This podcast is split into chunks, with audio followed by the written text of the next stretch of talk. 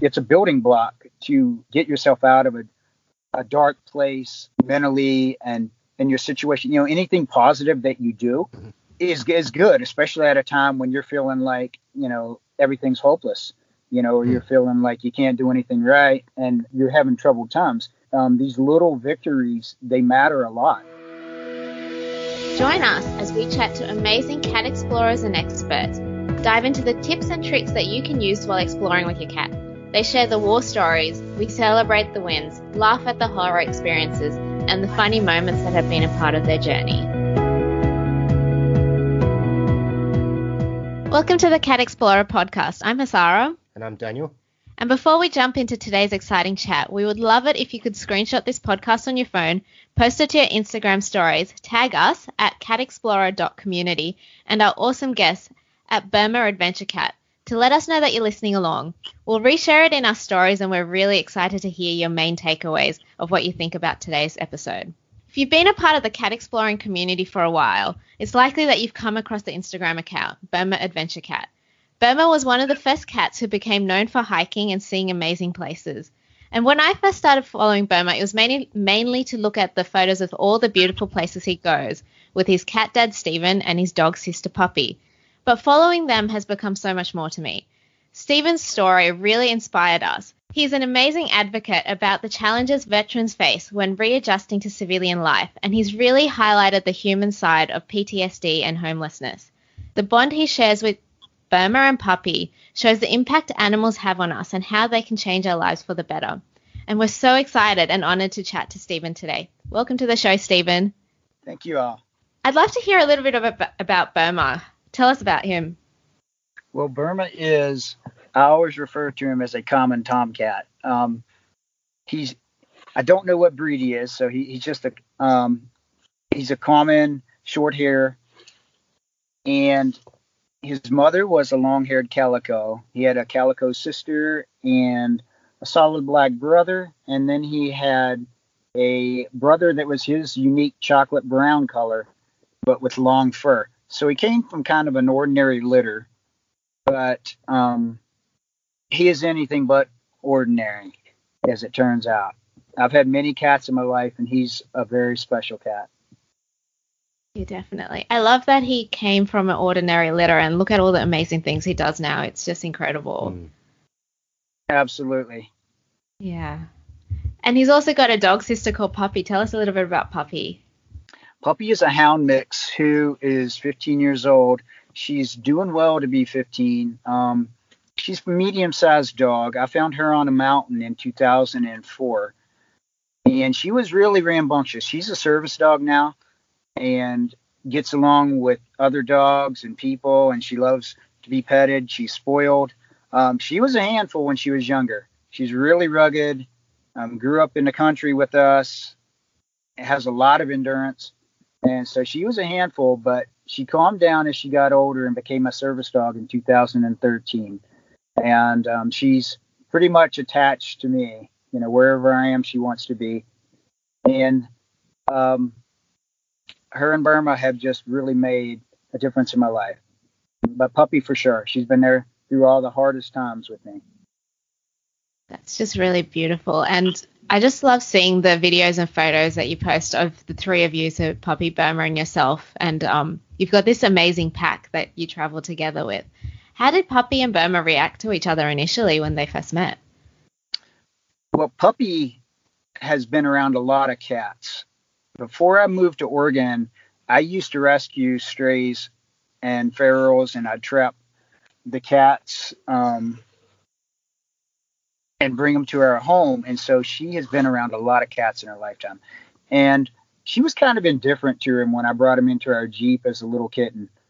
She didn't pay that much attention to him, really, but I, I believe she loves him kind of like, you know, that annoying little brother mm-hmm.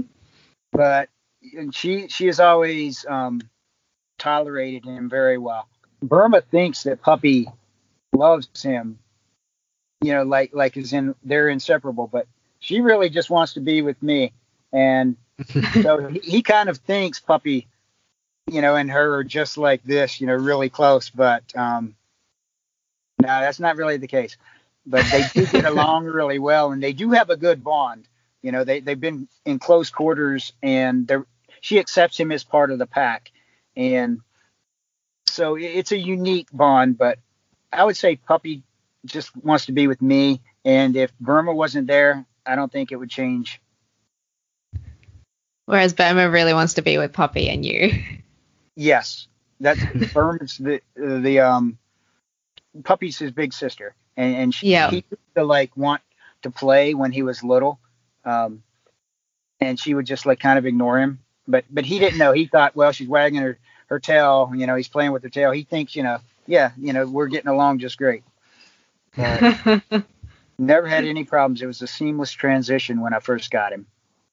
Oh, that's awesome. Because you like we hear a lot of um, times when cats come into a family with a puppy, uh, like with a dog, and um, it doesn't go so well because there's some jealousy or like they just don't get along. So it's really lovely to hear that they just got along straight away. Mm. Like that's really beautiful. Yeah, and I attribute a lot of that to Puppy being so easygoing.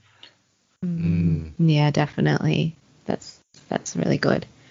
Um, so shifting slightly, um, Daniel and I, we live in Australia, but we really wanted to say thank you to you and to all the other veterans around the world for all the work you do to keep us safe. And on top of all the service that you've done over the last few years, you've done this amazing job of raising awareness about PTSD and the difficulties of readjusting to civilian life and homelessness. And personally, just reading your stories may have made me more aware of the topic. And I want to say thank you to you about that because I was pretty naive before. And while I started following your Instagram account just to see the photos, I've just learnt so much more about all those topics. And you've discovered a really beautiful way to manage PTSD. Do you mind telling us a little bit about it? Um, not at all.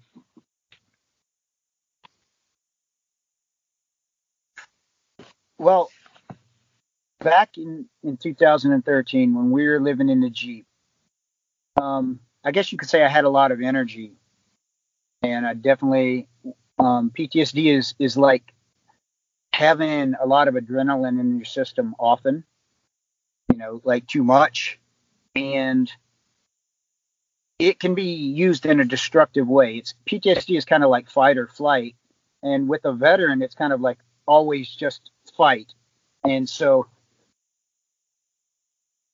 um and, living in a jeep wasn't very helpful with that type of situation because you're always immersed in society.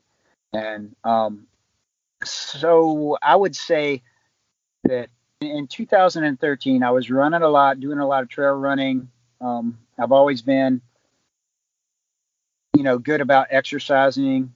And i needed that. And without that i would have been in a much worse place but as the um, weather started easing up in the spring of 2013, we started putting this adrenaline to like even more use when we started climbing mountains and doing things like that.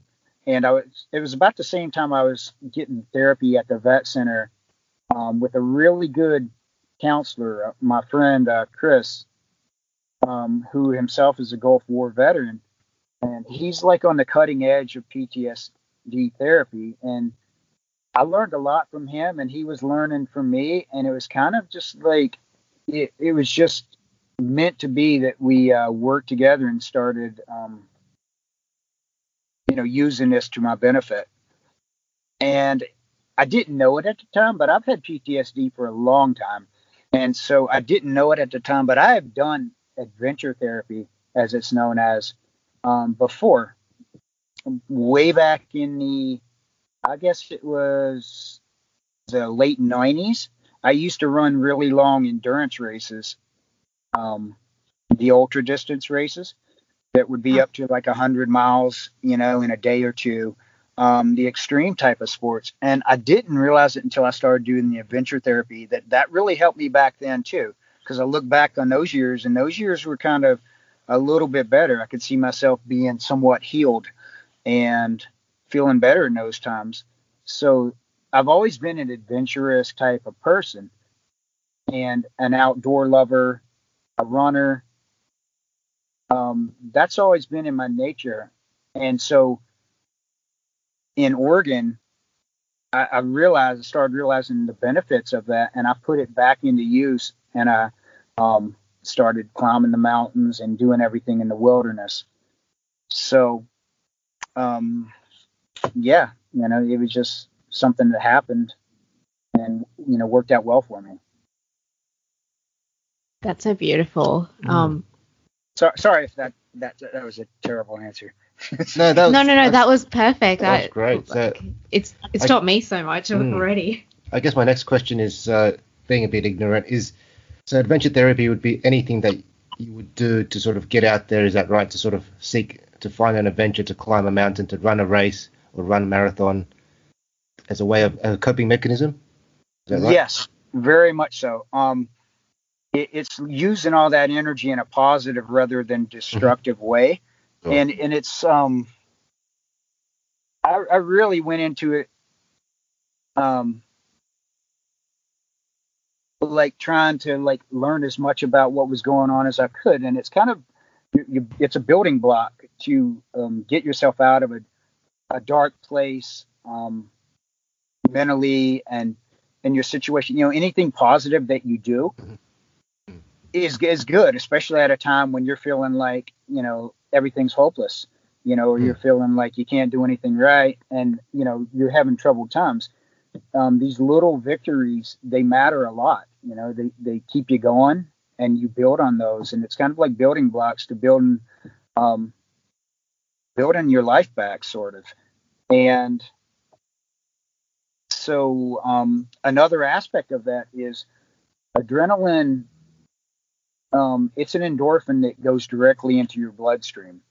You know, it, it's like if you get in a survival situation or something happens, you know, it's in your system immediately.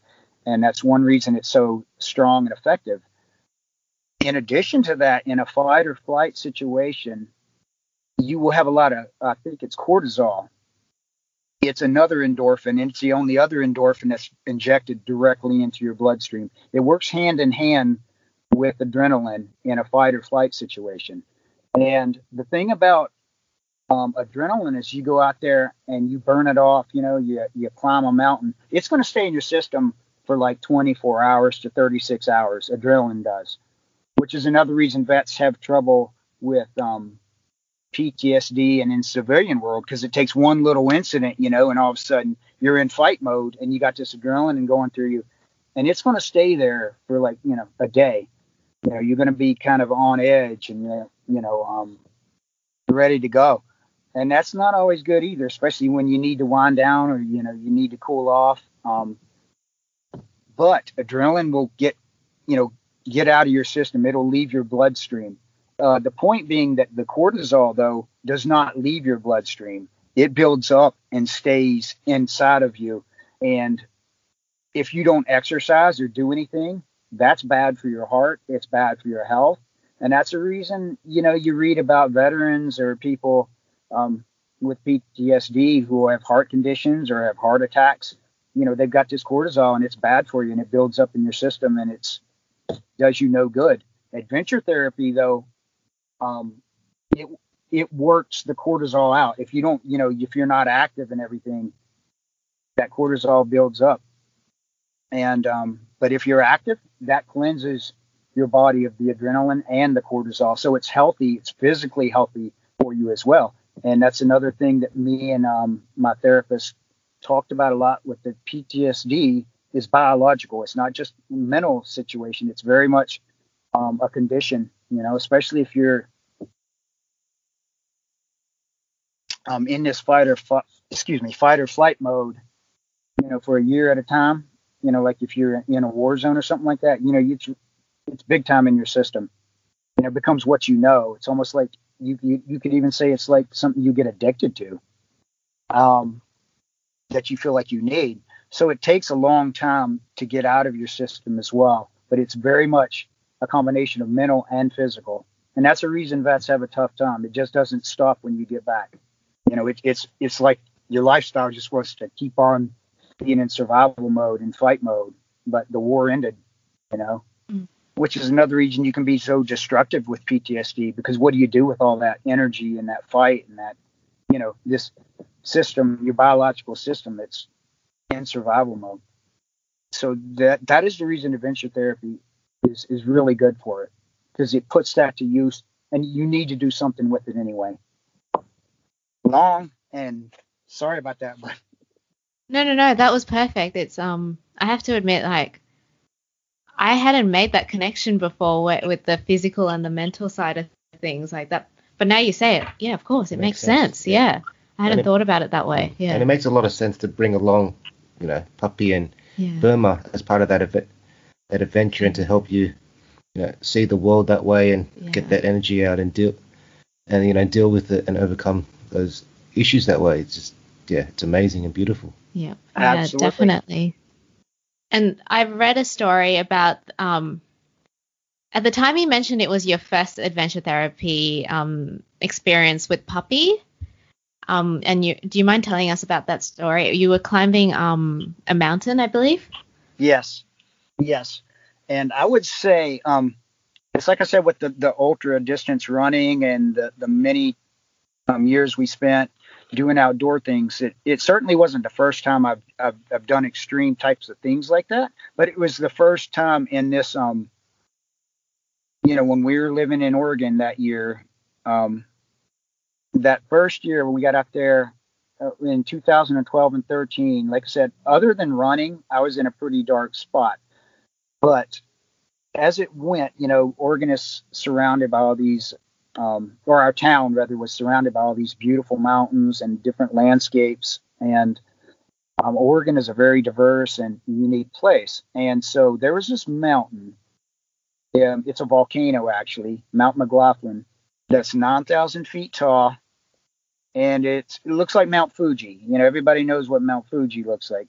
You know, it's just a perfect pyramid shaped mountain.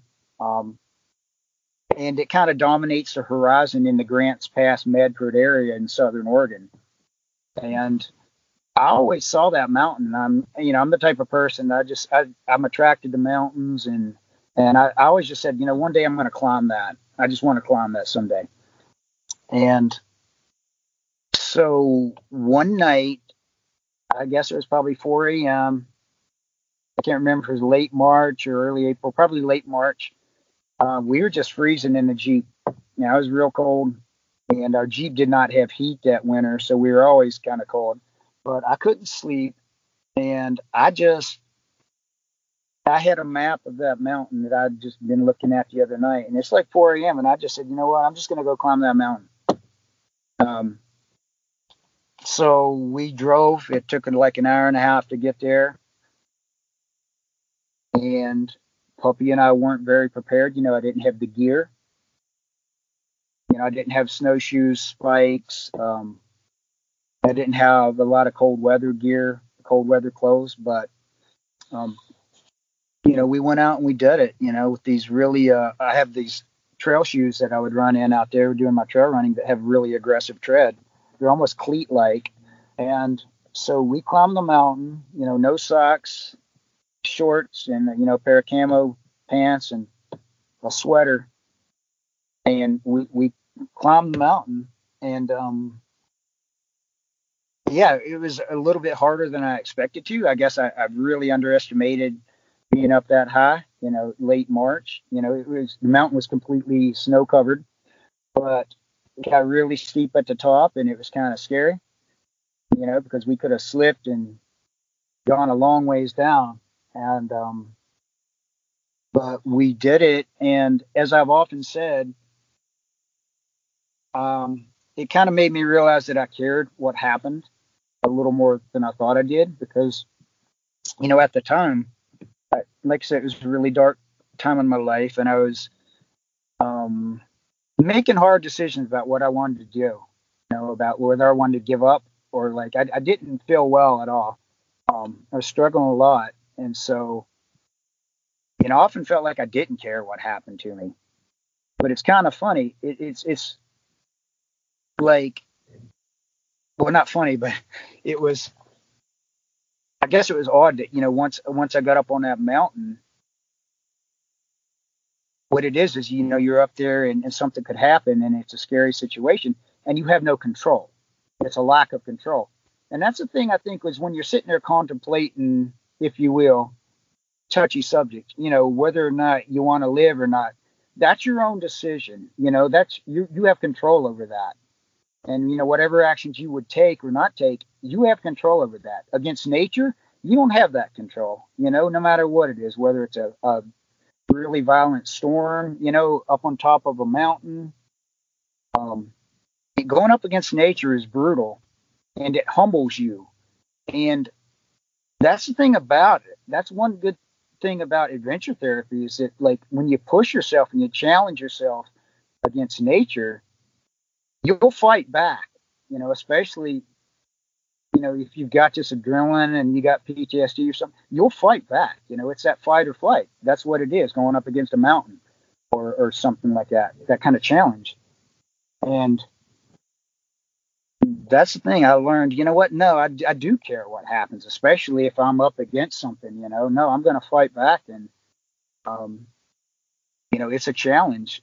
So it was also a very big type of victory, like I said, at a time when things aren't going well. You know, it was it was pretty big thing for us to have climbed the mountain and done something positive, rather than who knows sitting there in the parking lot or just having a normal time. You know, it, it was it was a good thing. It was a good experience in every way. And so, Puppy was there. We both did it, and we both got back, and that kind of um, it, it, I, I said to myself, you know, we're surrounded by these mountains in this wilderness area. I'm going to do something like this every weekend. Every weekend, I'm going to go out and I'm going to climb a mountain or do something. Something on the weekend is going to be some kind of outdoor challenge, you know. Um, and and that's what I was talking about. That was a, that was a building block. You know, it was something. We know we were still in the jeep. We are still in the parking lots. We were still miserable in a lot of ways, but then I had that to look forward to. I had a little bit of a goal. You know, it was a start, and that that was kind of the start of what I would call that adventure therapy that year. You know, wasn't the mm-hmm. first time we were doing physical things or being in the outdoors by far, but that was what I considered the start of that year and that adventure therapy. That when we started getting better. Yeah, definitely. Mm.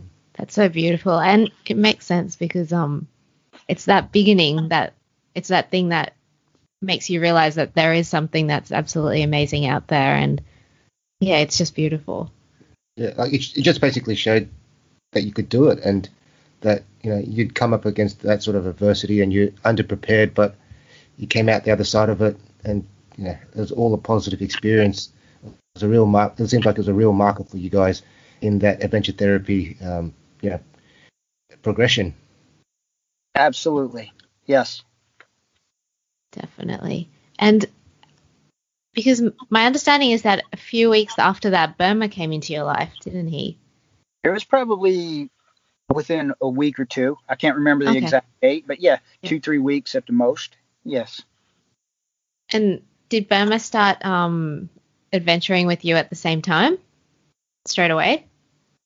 Uh, absolutely, because you know we um when I got Burma, when I took Burma, you know the story behind that is we were sitting outside of a store and a girl came up with kittens to give away, and I wasn't going to take a kitten until I saw him. And when she handed me him, you know, I, I held his calico sister first, and I was like, "Oh, it's awesome," you know. And I miss cats, and I love cats.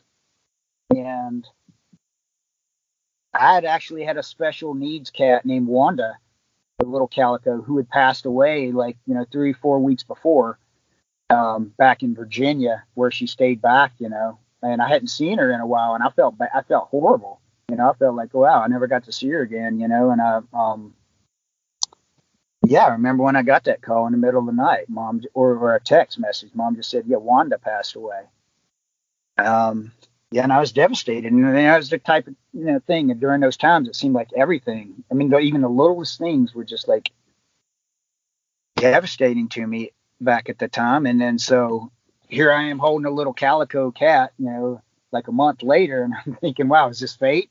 But I'm thinking, but no, no, I'm living, you know, who are we kidding? I'm living in a Jeep.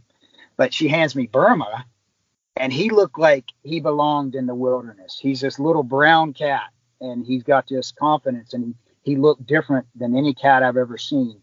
he just looked like a little wild cat. Something about him, you know, just totally unlike any cat I've ever seen. And I knew the second that I was sitting there holding him that I was keeping him. So I kept Burma, and the only thing about that was I had nothing to offer him but the life we were living, which was very uncertain, very rugged, um, a lot of physical discomfort. You know, we were out in the elements, and I knew that you know I was climbing the mountains, and you know this this was what we were in for. So, um, I knew it was a challenge, and I was going to have to keep him safe. But at the time, it wasn't about taking Burma on walks or um, letting Burma do this or that. I had to like take Burma into our situation and say, okay, you're just going to do whatever we do. You know that that's all there is to it. Wherever we go, you're going to go. You know that was kind of the way it was. So, um, yeah, he he just was like part of that from the moment we I took him, and that was that was a commitment, you know, because I had nowhere mm-hmm. to like tell you know where he could stay when we did anything it was a commitment. When I walked away with him, he was he was with us, you know, for um, better or worse, in a really difficult situation. So he he just we absorbed him into that. And fortunately, when when she handed me him, I saw something in him that said, you know, he he he's made for this. You know, he can handle it. He can handle the wild. He you know, he was so confident and just something about him. I said, yeah, he can do this. Any other cat? No. And I've had many cats in my life, but something about him, you know, and, and I do want to say that was kind of a blessing because, you know, I've had cats all my life. As I said, I've had special cats. I had a cat that lived to be like, when I, till I from I had, I had him since I was little. His name was Benjamin until I was 22. And I thought he was going to live forever. I would not accept that anything was ever going to happen to him. And, um, but of course, something did when I was 22. You know, he passed away when he was real old, and so I've always had special cats. And and at this dark time in my life, a cat also was yet another thing that picked me up in a big way because I loved cats. I needed a cat, and it's kind of like I felt like then I got a cat that could actually live in our situation. You know, it wasn't like I got a cat eventually when I got a little more civilized and our situation eased up. Then I got a cat. No, I got a cat, and I got a cat who could handle what we were going through, and that's a one in a million cat to have been able to, you know, do that. So that's another reason I always thought Burma was like such a gift because I've always had cats, and you know, then I then I got one when I could have used a cat, and I got one who was unique enough and tough enough and to you know be Burma, which which was the only cat I could have had in that situation. So Burma was um, right in on it from the start, from the very first time I had him. Yes, definitely, and um, I find it interesting that um, you mentioned that he was so well adjusted because um, Daniel, who while Daniel is across a lot of the things that the cat explorers do and things like that, he doesn't necessarily see all the photos and videos. And yes. um, just before we chat to you, chatted to you today, I um showed him your Purina video as well as your video on the dodo as well. Yeah. And your first, what was your first response? Um. It was just amazing. Like I just, yeah. I was blown away at how you know these well not just Burma, Burma and Puppy would go traveling with you and mm. exploring, and you guys were in some amazing, incredible places, yeah. and just like they were naturals at it. Like it wasn't yeah. like they were, you know, they were off harness and everything, and they just seemed like that was their element. It was just yeah. so incredible to see. Like they were just uh, and so free and happy and and just happy. Like you can just tell that like uh, there was a particular um, video of Burma and Puppy just doing this little hop jump thing up um, up a trail, and I was just like, I could just watch that again and again and again. it just makes yeah. me smile. Um, right. Like the life you've given them is just incredible. Even though at the time you might have felt concerned about it, but you definitely have given them an amazing life. Yes. Yeah. Yeah. In And, Burma. um, oh, go ahead. Go ahead. sorry, you go ahead. I was just going to say Burma, of course, was more of a safety concern than puppy being a cat. Um, you know, it's not uncommon for dogs to be rugged and out in the mountains, you know, and, and whatnot, and they, they'll follow you along. But cats, of course, you know, another story, as you know, from Cat Explorer, you know, it's, it's a whole, whole nother ball game with a cat out in the wilderness or wherever. So, yeah, that was, that was a commitment I had to keep Burma safe and, and puppy as well, like with some of our situations. But as a general rule, though, you know, it was, um, well, there's a learning experience for me as well, as far as, you know, Burma being out there. So, what kind of things were you finding? Like, do you find that you have to keep Burma safe from? Well, um, predators, you know, Okay. there's um a lot of birds of prey out out in Oregon. You know, they got they got eagles, hawks, osprey. But one of the first times he was in danger, we were out on a sandbar in the river, and someone actually yelled from a ways away on the bank, and they they said, "There's an osprey circling your cat." You know, and I looked up, and it was you know 50 feet in the air. Um, and Burma was still rather small then, so you know I picked him up and um, till the bird went away. But but things like that, and um, you know there there's uh, coyotes or coyotes, as people say, mountain lions out there, which are a danger to puppy as well. I'd actually be more concerned with puppy and mountain lions in Burma. They'd probably get puppy for a bigger meal rather than Burma. And um, so th- there was a lot of predators out there, rattlesnakes, you know. Um, and then uh, I guess you could consider water as, you know, like I said, nature, the elements, always a danger. Um, rushing water, you know, the rivers out there, they're narrow, they're, you know, got a lot of white water, a lot of current. Um, and we were around the rivers a lot. So there was just, you know, a- anything you could think of about, you know, how is this environment unsafe? There was a lot of that. You know, there was there was a lot to like make you feel as a concerned parent, as, as you will. You know, as, as you know, you love these cats and dogs. You know, we're cat dads and cat moms, and um, it was just, you know, definitely a lot to be concerned about out in places like this. So Definitely. So, how do you keep Puppy and Burma safe around water? Because I think um, a lot of people in the Cat Explorer community, we are slowly, if our cats are comfortable with it, we're slowly introducing them to rivers and um, I suppose lakes and creeks and stuff. But I have to admit, I hadn't thought about keeping them safe other than wearing a life jacket. But surely there are other things that we need to bear in mind. What do you normally do?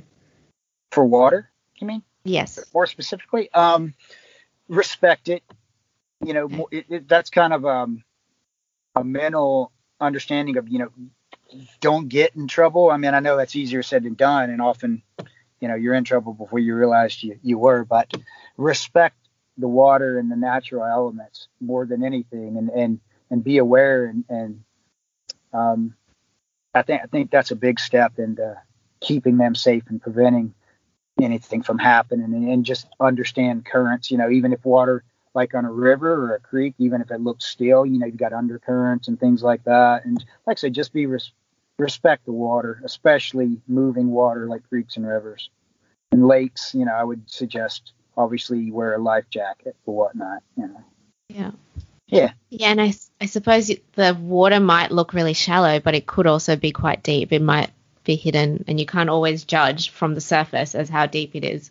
right So, um, yeah, that's a really good point. I hadn't actually thought about Mm. that before, so that's a really good point. Yeah. Um, and it's really lovely to hear how Puppy and Burma have played such a big role in your life at this time. Like that's been quite challenging, and um, our animals pay plays quite a big role in terms of providing um, companionship and entertainment and love and so much more. What roles have they played in your life? Um, well, Puppy, as a long-term companion, I had other dogs as well. Um, like I've, I've I've surrounded myself with animals in general, and that was one thing with having PTSD and depression. You know, depression. It might have come some from PTSD, but I think I'm I have depression chronically anyhow. and you know, people who might suffer from PTSD and depression, I know veterans do, they often tend to be loners, you know, and stick to themselves and introverts and that sort of thing. So, but it doesn't mean you don't want companionship, and, and animals provide that, you know, in a way. And, and, you know, a lot of people they just rather be with animals than people, you know, even though they may like people. And I like people, but yeah, I'd rather be with animals. And animals have always been there for me throughout life and you know throughout all this struggle with PTSD and depression and puppy um, more specifically as one of the remaining dogs in my life um, she was there like I said I took her to Oregon and she was there through all this side by side and she became a service dog so it goes without saying you know she she really mattered a lot to me and so puppy, they say dogs absorb the emotions, you know, that their owners have. So if you're feeling real depressed, you know, they they can feel real depressed as well. And so in some ways that's not fair to puppy, you know, to be um that connected to me, you know, especially through these dark times. I often felt sorry for puppy, you know, if I can talk about, you know, the, those times again. Um, I sometimes thought, you know, it's not fair that I'm that life is like this you know it's so difficult for puppy as well because you know she feels my feelings she knows i'm unhappy or she, you know she certainly um, knew when i was angry and when i would lose my temper and you know get angry um, which was often um, so you know as as a service dog she has really been a service dog you know selfless and been there for me and been a comfort and I, I wasn't alone, you know, through those times.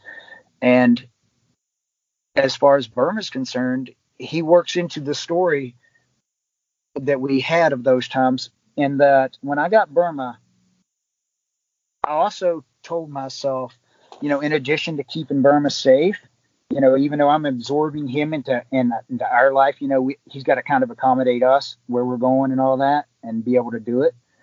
But I did tell him I am not going to bring him into this like situation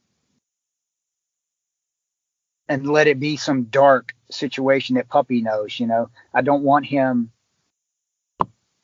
I don't want him to know that, you know, that side. And it, it, it challenged me to like have a better attitude and to um I, I wanted Burma to just have this life of freedom and, and, and just enjoy it and to not know that, hey, this is a bad situation. You know, I'm not out here all the time in the woods because I want to be, you know. But and Puppy, I think, understood that. Puppy knew that it was often survival. I didn't want Burma to ever pick up on that. I didn't want, you know, I, I just didn't want that for him. And so that that was a challenge to me, and that was yet another step in in how Burma helped me. Is it? I've I've often said this too. You know, Burma. You know, puppy, she's there. I'm down. She's down. You know, we're in it together. And Burma, you know, he's this kitten. You could say he's naive to our situation because you know he shows up.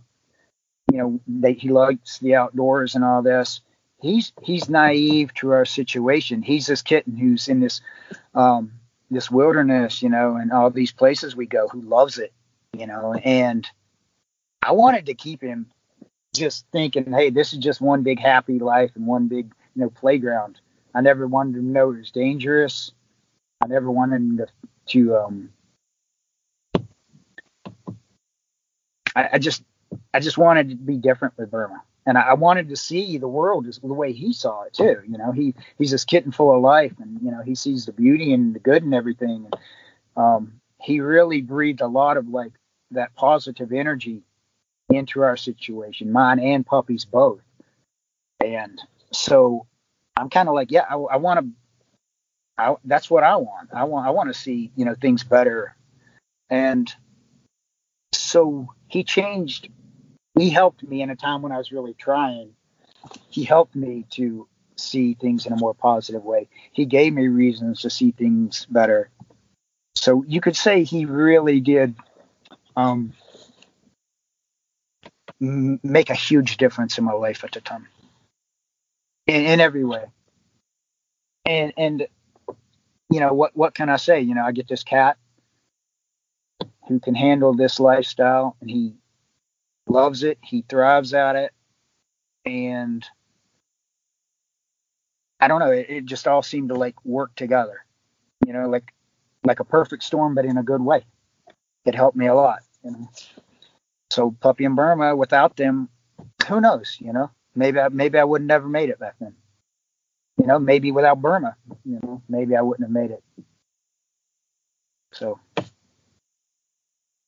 yeah, That's that's really beautiful, and I think our animals just play this amazing role in our lives because sometimes we find that we have to look after them. Like you don't really want to get out of bed, you don't want to, you know, get out and about, but you have to go out there and you have to feed them and you know you have to look after them because you love them and you have to do it.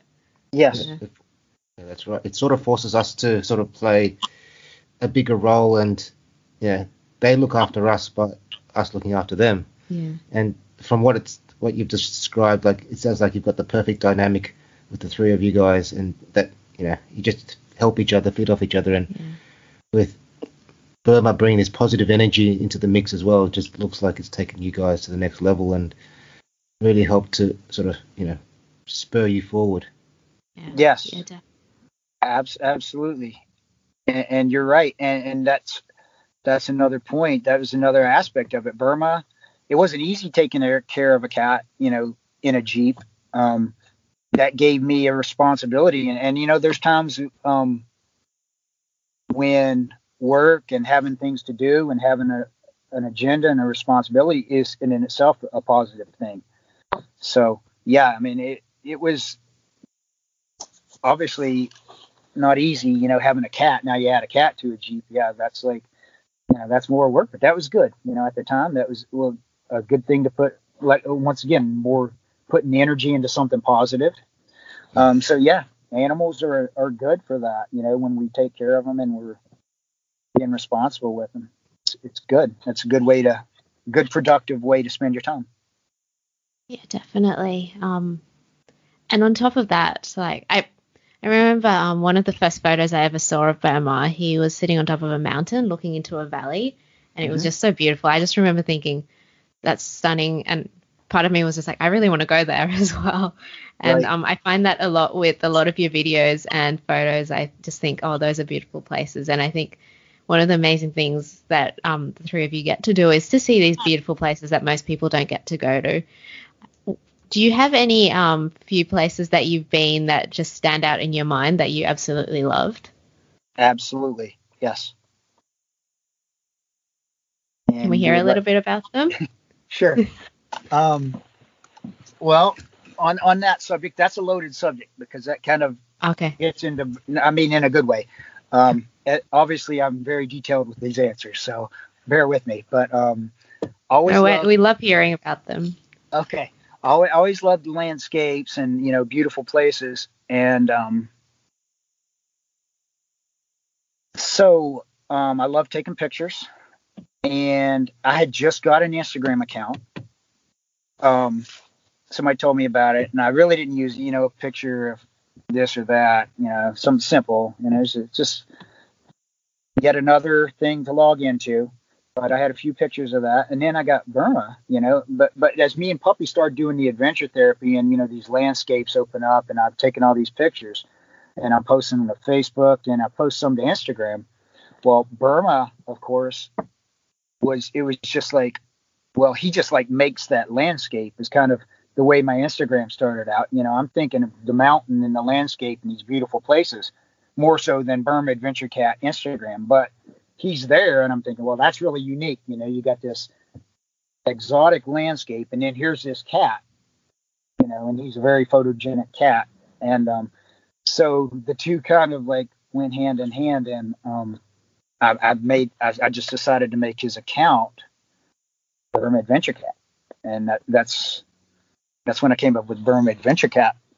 So it kind of started more like on the landscapes and the uh, the the wilderness um, point of view. Our Instagram did. So, and and to be more specific about some of these locations, however, like say in Oregon, specifically where we were in Grants Pass, you could go an hour this way, and you've got a landscape that's maybe it looks kind of like the uh, I don't know, kind of like the Alps, more like alpine, you know, big type of spiky mountains. You go this way, and it might look more what people think of the Pacific Northwest, with big mountains just covered in pine trees. And you go this way, and, and like any direction you go out there, and it's like a completely different world. It's such a unique place. And there was this one place that I saw in particular that we would go to a lot. Um, and it's the Kalmiopsis Wilderness. And Puppy and I first went there probably about a week or two before I first got Burma. And I was absolutely mesmerized by this place. And I would imagine that that picture that you're talking about is probably from this wilderness area. Um, it's really unlike any place I've ever seen. And we ended up spending a lot of time up there. We had a lot of challenges. You know, it was it, it's it's a very harsh landscape, very dangerous landscape, and very remote few people go to it because it's not filled with trails or roads. Um, you go up to the edge of it. And it's almost more like canyon like. You go, you drive up into the mountains, and it kind of like drops, drops out like at your feet. You know, kind of like Grand Canyon, if you will. It's got huge mountains, but it's more like you're up on the edge, up high in this place. And we would hike up there. We stayed up there. We slept up there often we spent a lot of time up there. It became a um, really unique place for us, and I always, I cannot think of our situation in those years without without that being like the main place I think of, except for when we were down in Grants Pass in the parking lots, you know, the urban side. As far as the wilderness goes, that that place more than any was um, a very special place for us.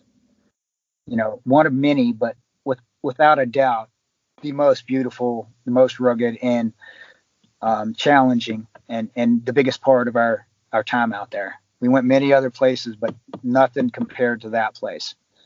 So that um, was one of the most beautiful places I've, I've ever seen. Yeah, I think I actually think that is the um, photo that I'm talking about because it looked um, like Burma was looking down over this valley and it looked like red dirt or red or orangish dirt and yeah, it just looked absolutely stunning. And I and I like that um during a difficult part of your life, you've got this beautiful nature area that you can associate it with like that that's just um it's just beautiful. And so like when you um I suppose as you've been exploring a lot more with Burma and Puppy, you've learned a lot and is there a way that you prepare them every time you go decide to go on a hike or decide to go um, on one um, climb one of these mountains now? Well, now more than then, yes. I mean, you know, I have some things that I definitely want to have on hand.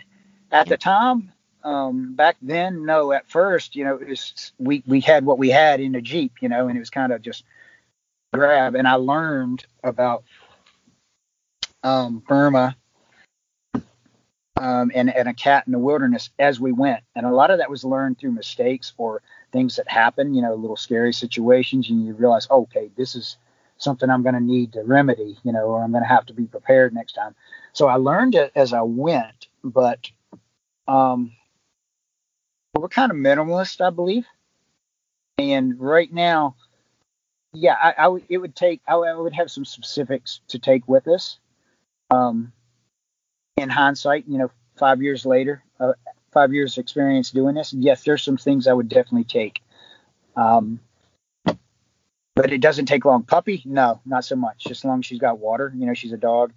Um, puppy's real easy. Burma, it, it's a little more challenging, as you know from the Cat Explorer community. You know, they require a little bit extra.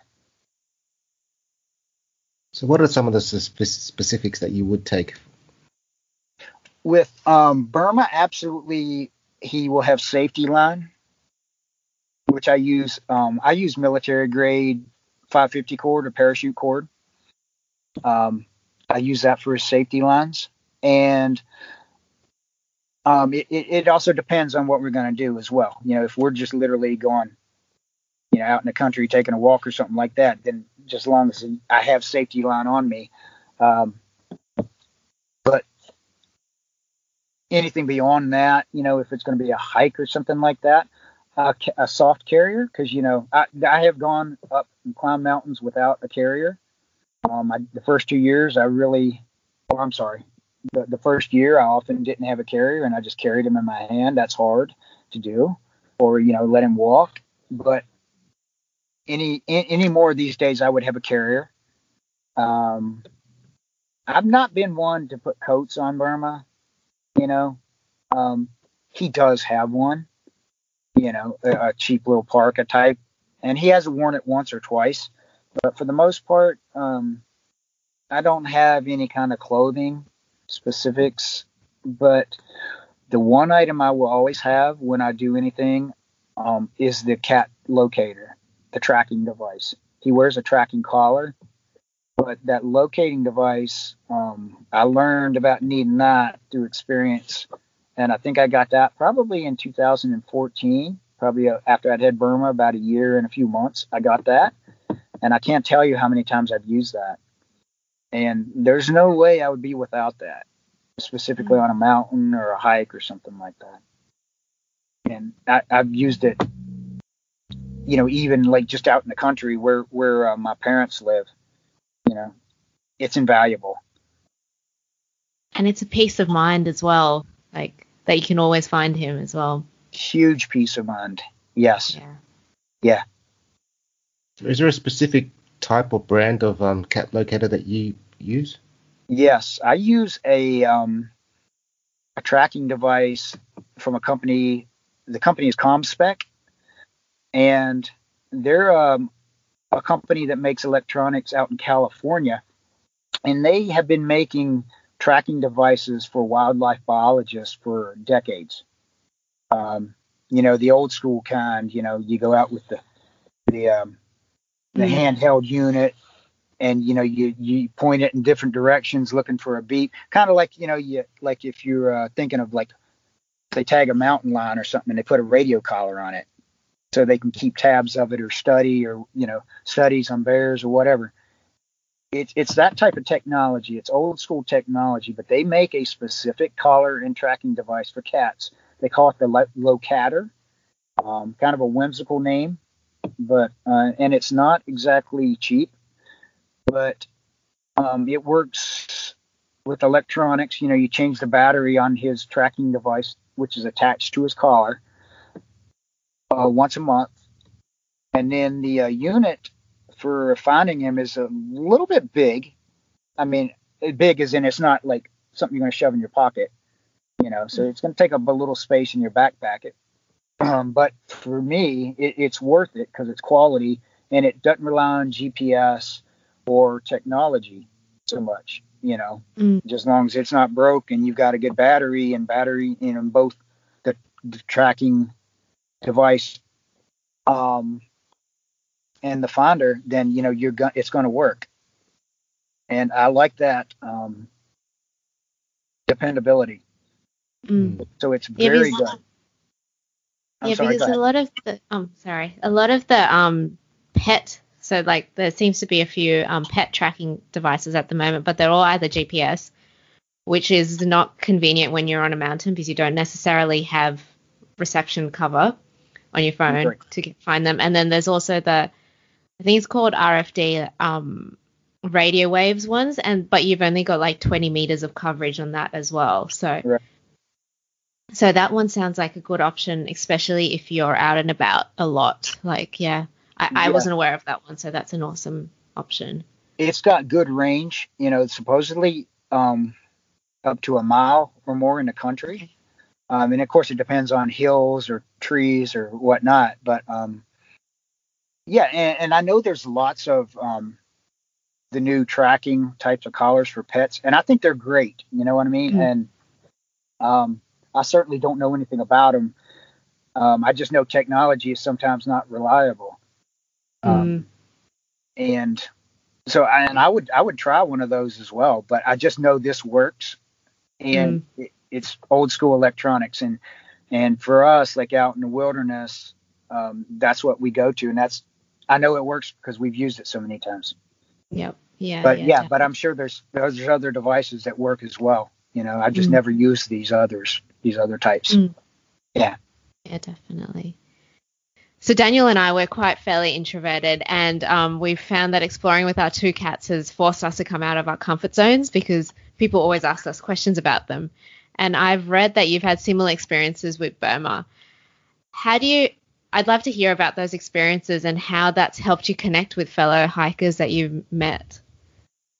Well, it definitely helps. I mean, it, like say, if you're if you're a quiet person and um, you could actually use some social interaction or it'd be good for you, um, which was certainly the case when I first started hiking with Burma.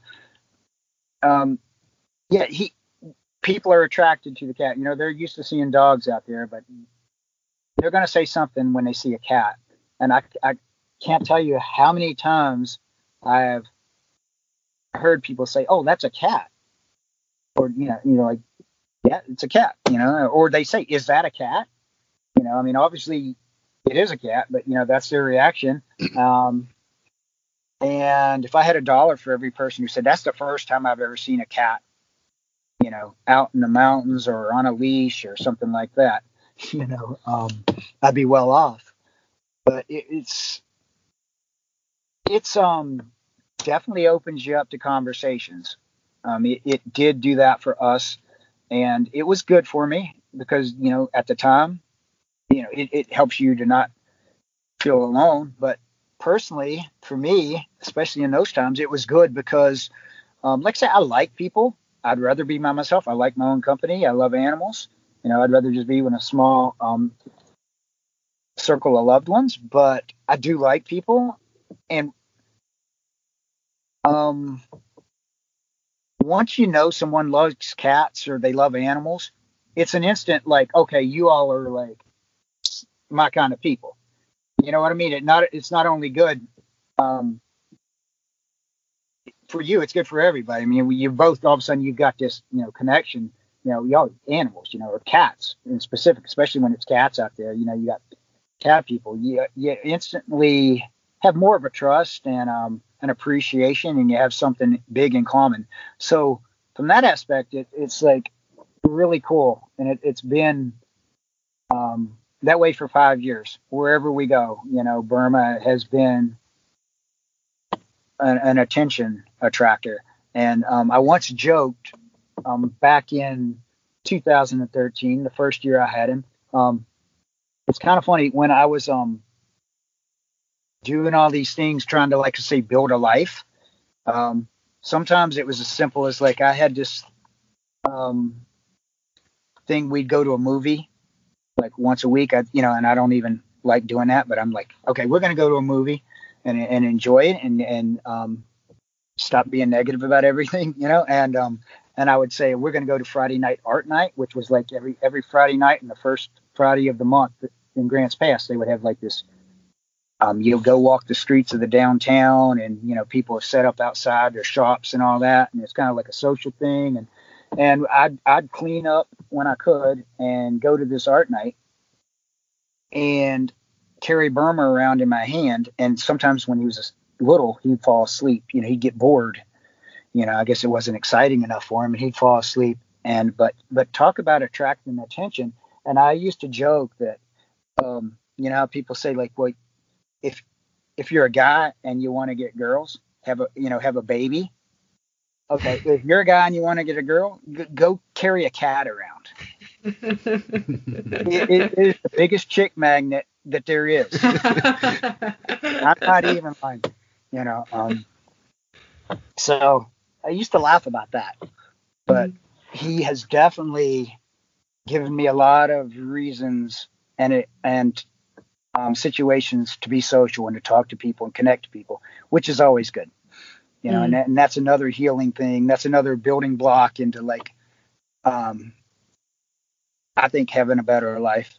And so Burma has helped me immensely in that. And, and on that note, I will say that he is the reason that I actually met my girlfriend. So, you know, the chick magnet was back then, but yes, he eventually he is the reason I actually met um, my girlfriend. So I'm aware that over time your life has had a few positive changes of late, and um, we'd love to hear what, what you've been up to recently. Yeah, our life has had a lot of changes. Um, I would say we're a lot more civilized. We have a more civilized lifestyle these days than we did a few years ago. And that's something that's good in a lot of ways. Um, obviously, we're not in a survival situation anymore, and if you will, and so we have spent a lot more time on the East Coast um, these last couple of years, whereas the first two or three years were primarily on the West Coast. Um, I'm originally from West Virginia on the East Coast. My parents live in the country in Virginia, and I would come back with Puppy in Burma um, back in 2014 and 15 to visit like once a year. But then in 2015, I actually met my girlfriend and we went back out west, but we ended up not staying that long and coming back east. And so, primarily since 2015, I've spent my time on the East Coast. And so, we have been spending a lot of time up in New York on Long Island. And that's somewhat different. And it's kind of like the, um, in some ways, we're a little bit opposite of we were of how we were back at the start. Um, we still go on adventures and we still hike, but it's it's not like it was when we were out west, and it's certainly not the situation um, where we're immersed in the wilderness. And um, gosh, there's so many stories about that. Those the contrast of our life now and then. Um, it, it's definitely a lot different. Um, and, and as such, Burma is different in a little ways as well, you know, because he, he's the main subject here.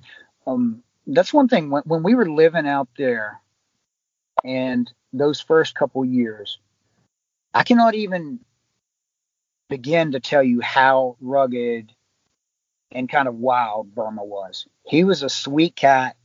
You know, he's he's always been Burma, but he he was just almost just like a little wild animal in many ways. Very rugged. One of the things that has made him Burma Adventure Cat is that he is just so adaptable. You know, he handles any situation well.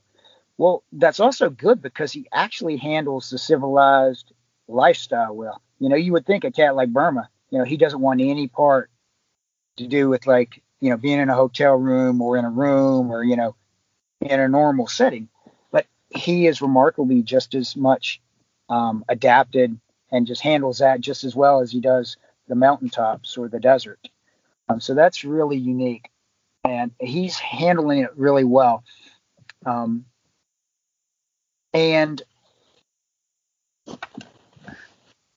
at a moment's notice, he, he's he's Burma Adventure Cat when we take him out into the mountains. You know, um, that's in him. It's always going to be in him, and he's always going to be that rugged cat first. But in 2000 and I guess 16, I had to have him fixed. I neutered him. He was no longer mm-hmm. a tomcat. Um, so he is not quite the physical specimen that he was back when we lived in the Jeep. And and just the same, um, I'm not that rugged wilderness guy that I was. I mean, it's still in me once again. And we go out and climb a mountain or go run 10 miles, no problem um, on a whim, and I still love to do that. But I just do have a little bit more of a civilized life right now. Um, you know, goes with the territory of change, mm-hmm. and uh, having a girlfriend mm-hmm. who would rather you be a little more civilized. She, you know, she always laughs about like how rugged I was when she first met me. You know, she calls me a savage. Told me I was.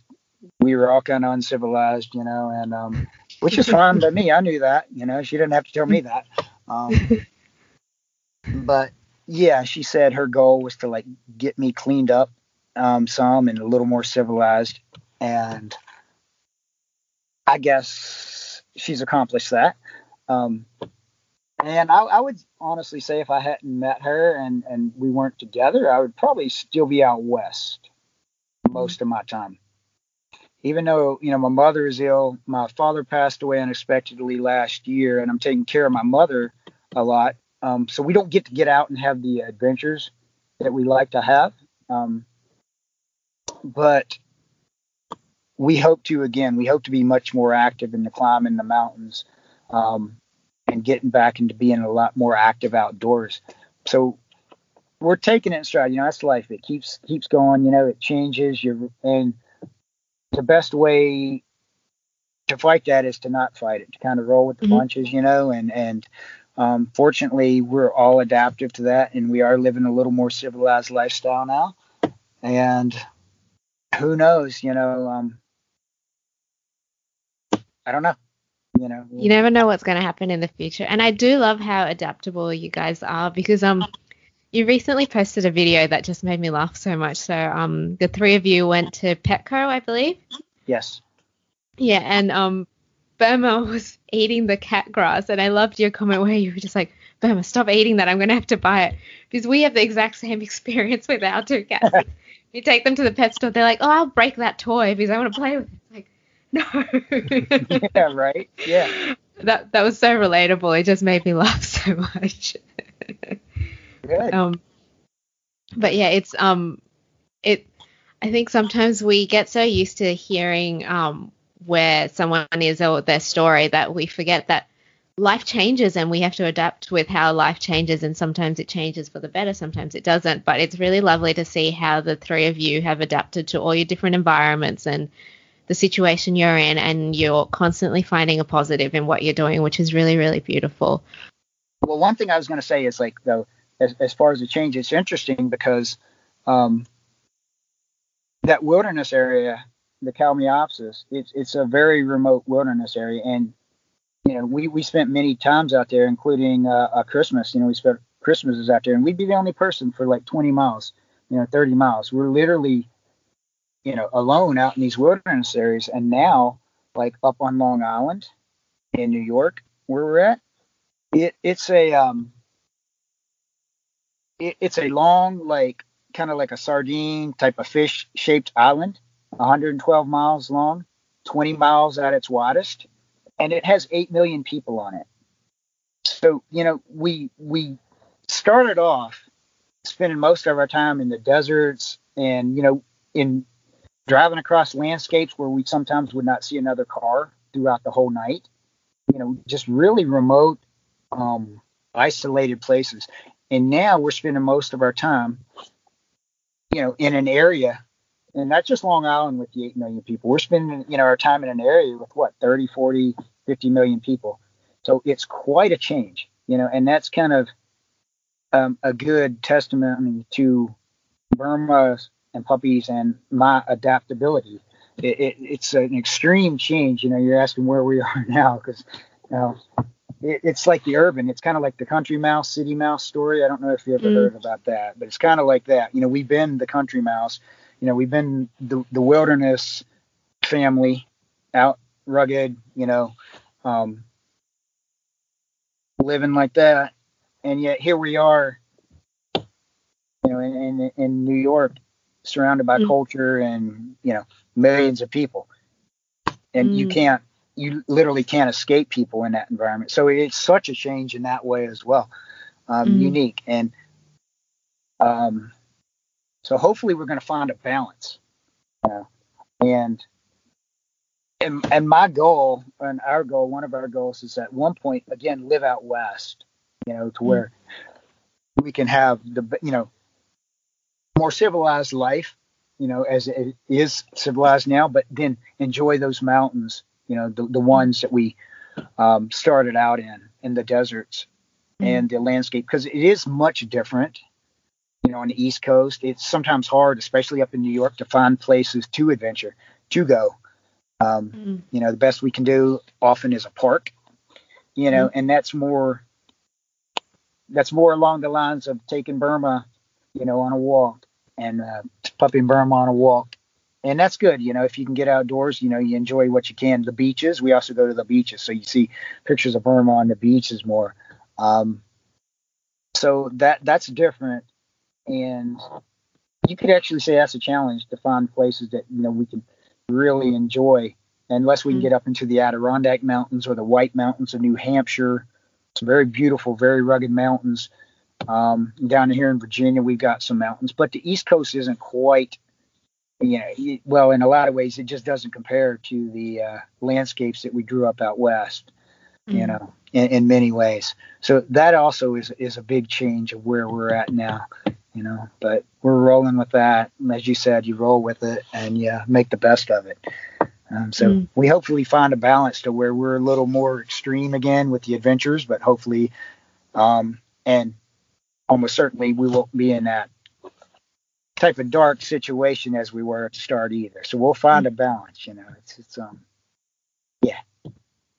Yeah, I understand. It's really interesting you mentioned that though, because um so we live in Sydney, which um is not as populated as New York, but big city. It's it's still a challenge to find a place to go because sometimes you're just like the traffic in Sydney is horrible. It takes us like two hours to get anywhere, and right, yeah. And then you're just like, so that's a four-hour round trip, not including the time spent there. And balance is always something really hard to find. So it's really interesting that you bring that up because um, it's very relatable and it's it's a challenge that we're all trying to figure out as well. So yeah, thank you for bringing that up.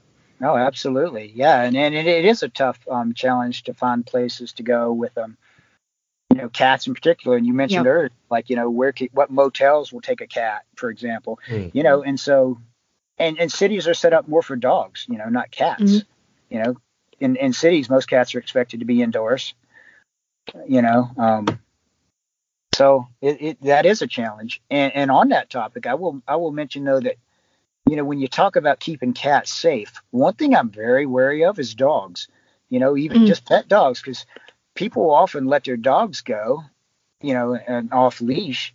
And I understand that in, in some ways. I mean, it's okay, but but they know their dog is aggressive to cats. But they'll say, "I never expected to see a cat out here," which is a fair statement. You know, you know your dog gets along with people and everybody, but maybe it doesn't like cats. Well, they're not prepared to see a cat, you know, on a leash or something like that. I'm very wary about dogs. You know, I love dogs, and but I never trust one until I know they're okay with cats. And Burma mm. seems to know when dogs don't like cats. He can kind of sense that. You know, he he he knows that, and it's funny because he can also sense when people don't like cats. You know, and I'm sure if you, you you've been hiking with your cat enough, you know what I'm talking about. You know, you get all these people that come up and like, oh, is that a cat? You know, and they want to talk to you about the cat. You can also tell who who doesn't like cats because you know you'll get these looks or you'll get they'll they'll pretend they don't see your cat. You know, you can tell when people don't like cats as well.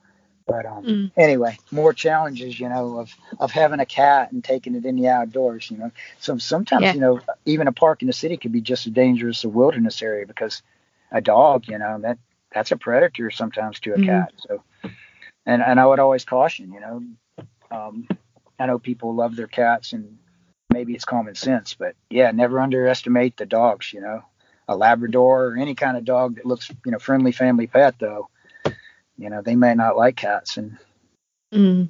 you know. Yeah, definitely. That's yeah. a concern. Yeah, that definitely sums up a lot of the challenges that yeah. we as a community face when we take our cats exploring. Yeah. And that kind of like leads into my next question. What do you hope to see in the future regarding the movement of cats who explore with their humans? Um, that's a good question.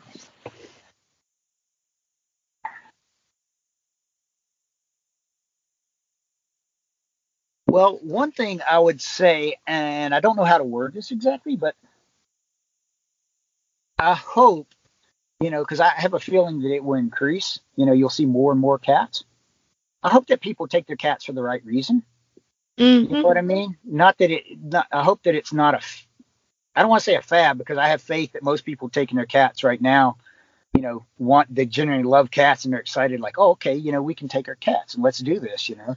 Um, but as you know, you know how social media and you know how the world is. I hope that people do it for the right reasons. Um, I hope they keep the cats in mind. You know, that what does the cat want to go? You you know, on, on a trip. You know, is is it is it a cat who will appreciate that? So I would just hope that it's a responsible movement forward. Mm. You know, and it, it's for the right reasons. So that that's one thing I hope. Yeah, that that really hits home because it's more for enriching your cat's life Yes. and not for the likes and the follows and the it's not for the gram, I suppose. Uh, exactly. Yeah. Good point. Yeah. Exactly. You know, and and that just reminded me one thing I wanted to say earlier. You know, when I was talking about the wilderness area, I am reluctant to tag some of the locations of the places we go anymore because I'm finding that you know sometimes it's not good to take a location that's you know pristine and unique and beautiful, and everybody says, "Wow, I want to go there," and then tell everybody where it is. You know, I've, I've even heard stories in Oregon about like a little swimming hole where, you know, you could go be there by yourself. And nowadays, you, you know, five years later, it gets a hundred people a day and they, they don't, they're trying to keep people away, you know? And Mm. so it's not always good. Things aren't always good. And Mm. That's, um, but as it relates to the cats, you know, I hope, hope that, um, the movement is responsible. Yeah, I, I completely that that like that really hits home because I I've found recently with Cat Explorer like something that I keep trying to highlight is the fact that your cat needs to be comfortable. You we need we're doing this because we want to enrich our cats' lives. Right. But I do like I think every week I get an average of about ten comments or questions about how do you do this and can I do this with my like old cat and I'm not saying that you can't do this with our old cat because we've got some senior Yeah. cats in our community who do it and who have only started doing it in the last year but Absolutely. something I try and remind everyone is we're doing it for our cats. So keep your cat in mind, do it in their boundaries and stuff like that. So yeah, I'm really glad that you brought that up. And on that note, what's the um, most entertaining comment that you've had someone say to you while you've been out and about with Burma? The most entertaining comment? Hmm.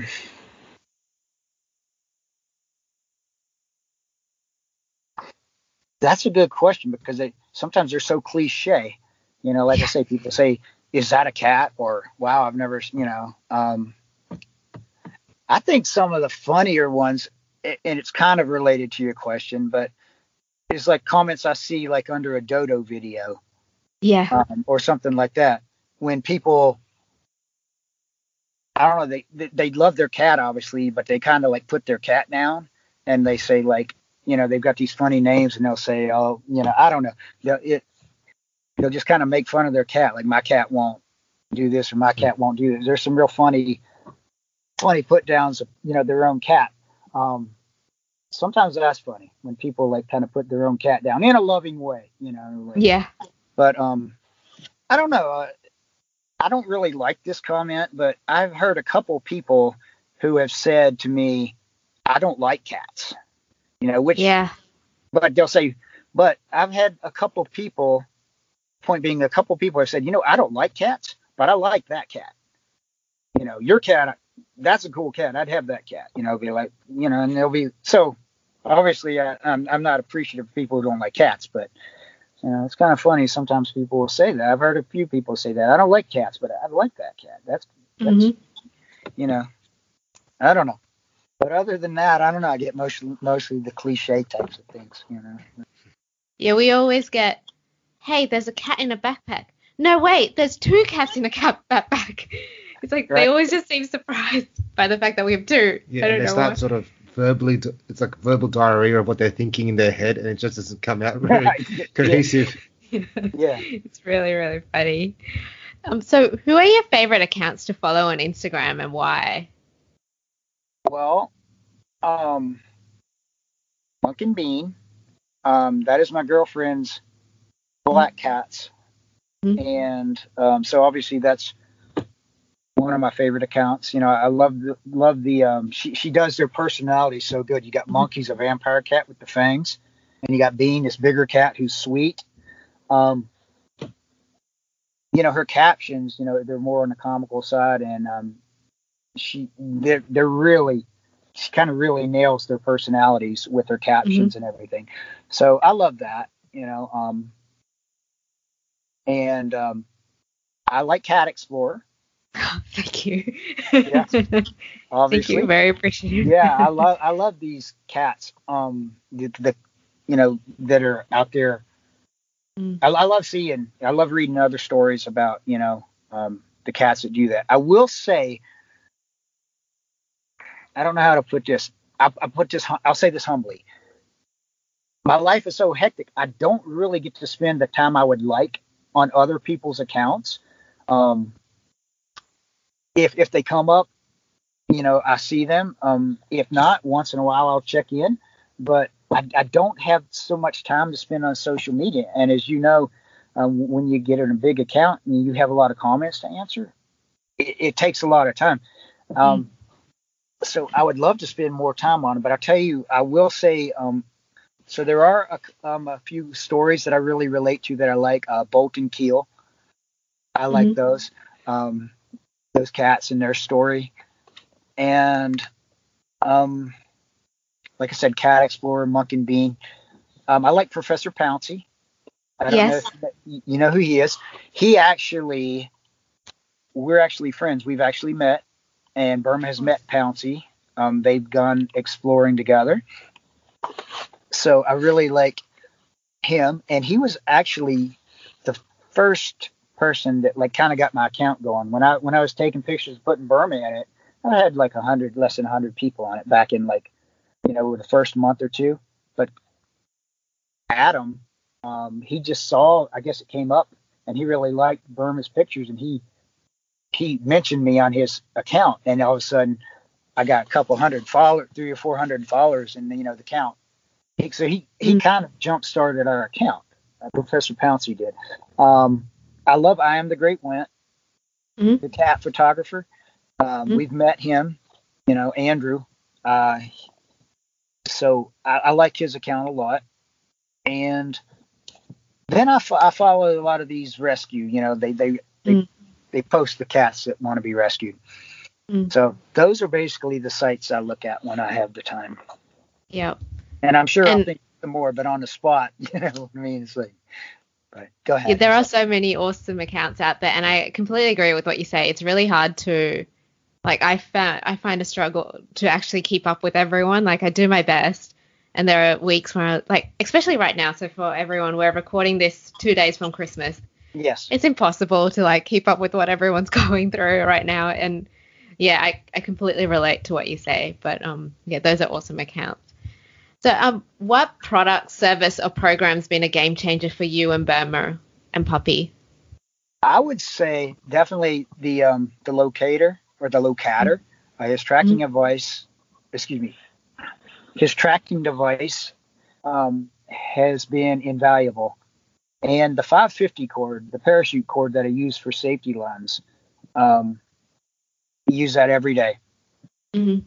And other than that, we're not heavy on the products and, and using a lot. You know, like I said, we're al- always minimalist, and I guess that kind of carries on from when we started out um, in 2013, and and you know this movement didn't really exist, and I didn't know anybody else, and, and we were just doing what we were doing. You know, what, so learning as we go. So we, I think we kind of started off on the minimalist foot, you know, Mhm. just the, um, I, I, and, and as far as harnesses go, I've never really found a harness that he will stay in.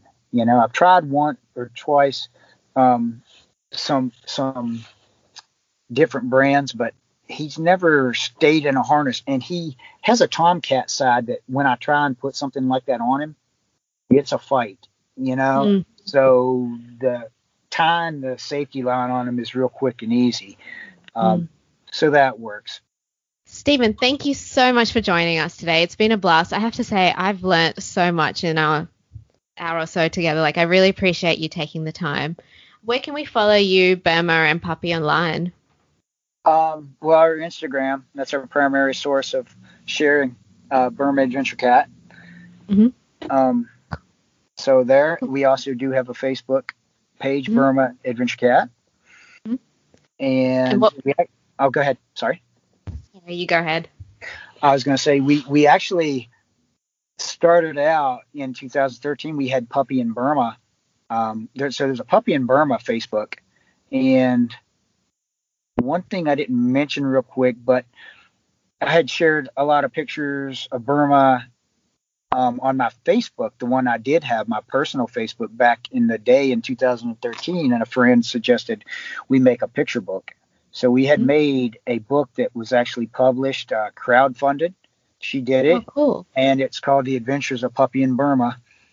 Um, it's a photo book, you know, um, that is, is geared around pictures of Puppy in Burma, which tells a little bit of my story, a little too personal in that book for me, but you know, I didn't come up with the storyline. Um, and you know, it's real, so it is what it is. But the Adventures of Puppy in Burma um, was a book we did in 2013, and it was published through Blurb.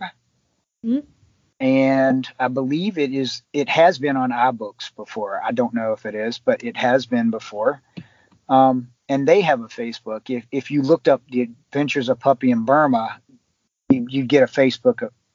Um, it's a little different. I, I do do not maintain that. I haven't posted there in quite a while, but it is there. But mm-hmm. as far as active Burma Adventure Cat, um, Facebook and Instagram. Mm, cool. What what I'll do is I'll put all those links and all the links to all the things we've spoken about today, so including like the um the locator and things like that in our show notes, which will be available at www.catexplorer.co forward slash podcast.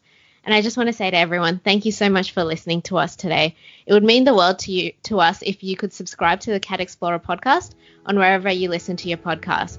And it will really help us continue to get some awesome guests on the show who will be able to keep inspiring you and keep giving you some awesome advice about exploring with your kitty. And we'd love to hear what you think about today's episode. So feel free to screenshot this episode on your phone Post it to your Instagram stories and tag us at catexplorer.community and at Burma Adventure Cat and let us know what your main takeaways are. And as always, thank you so much for being a part of the Cat Explorer community. We're so grateful for each and every one of you. That's it for today, and we'll catch you next time. In the meantime, enjoy giving your kitty the world.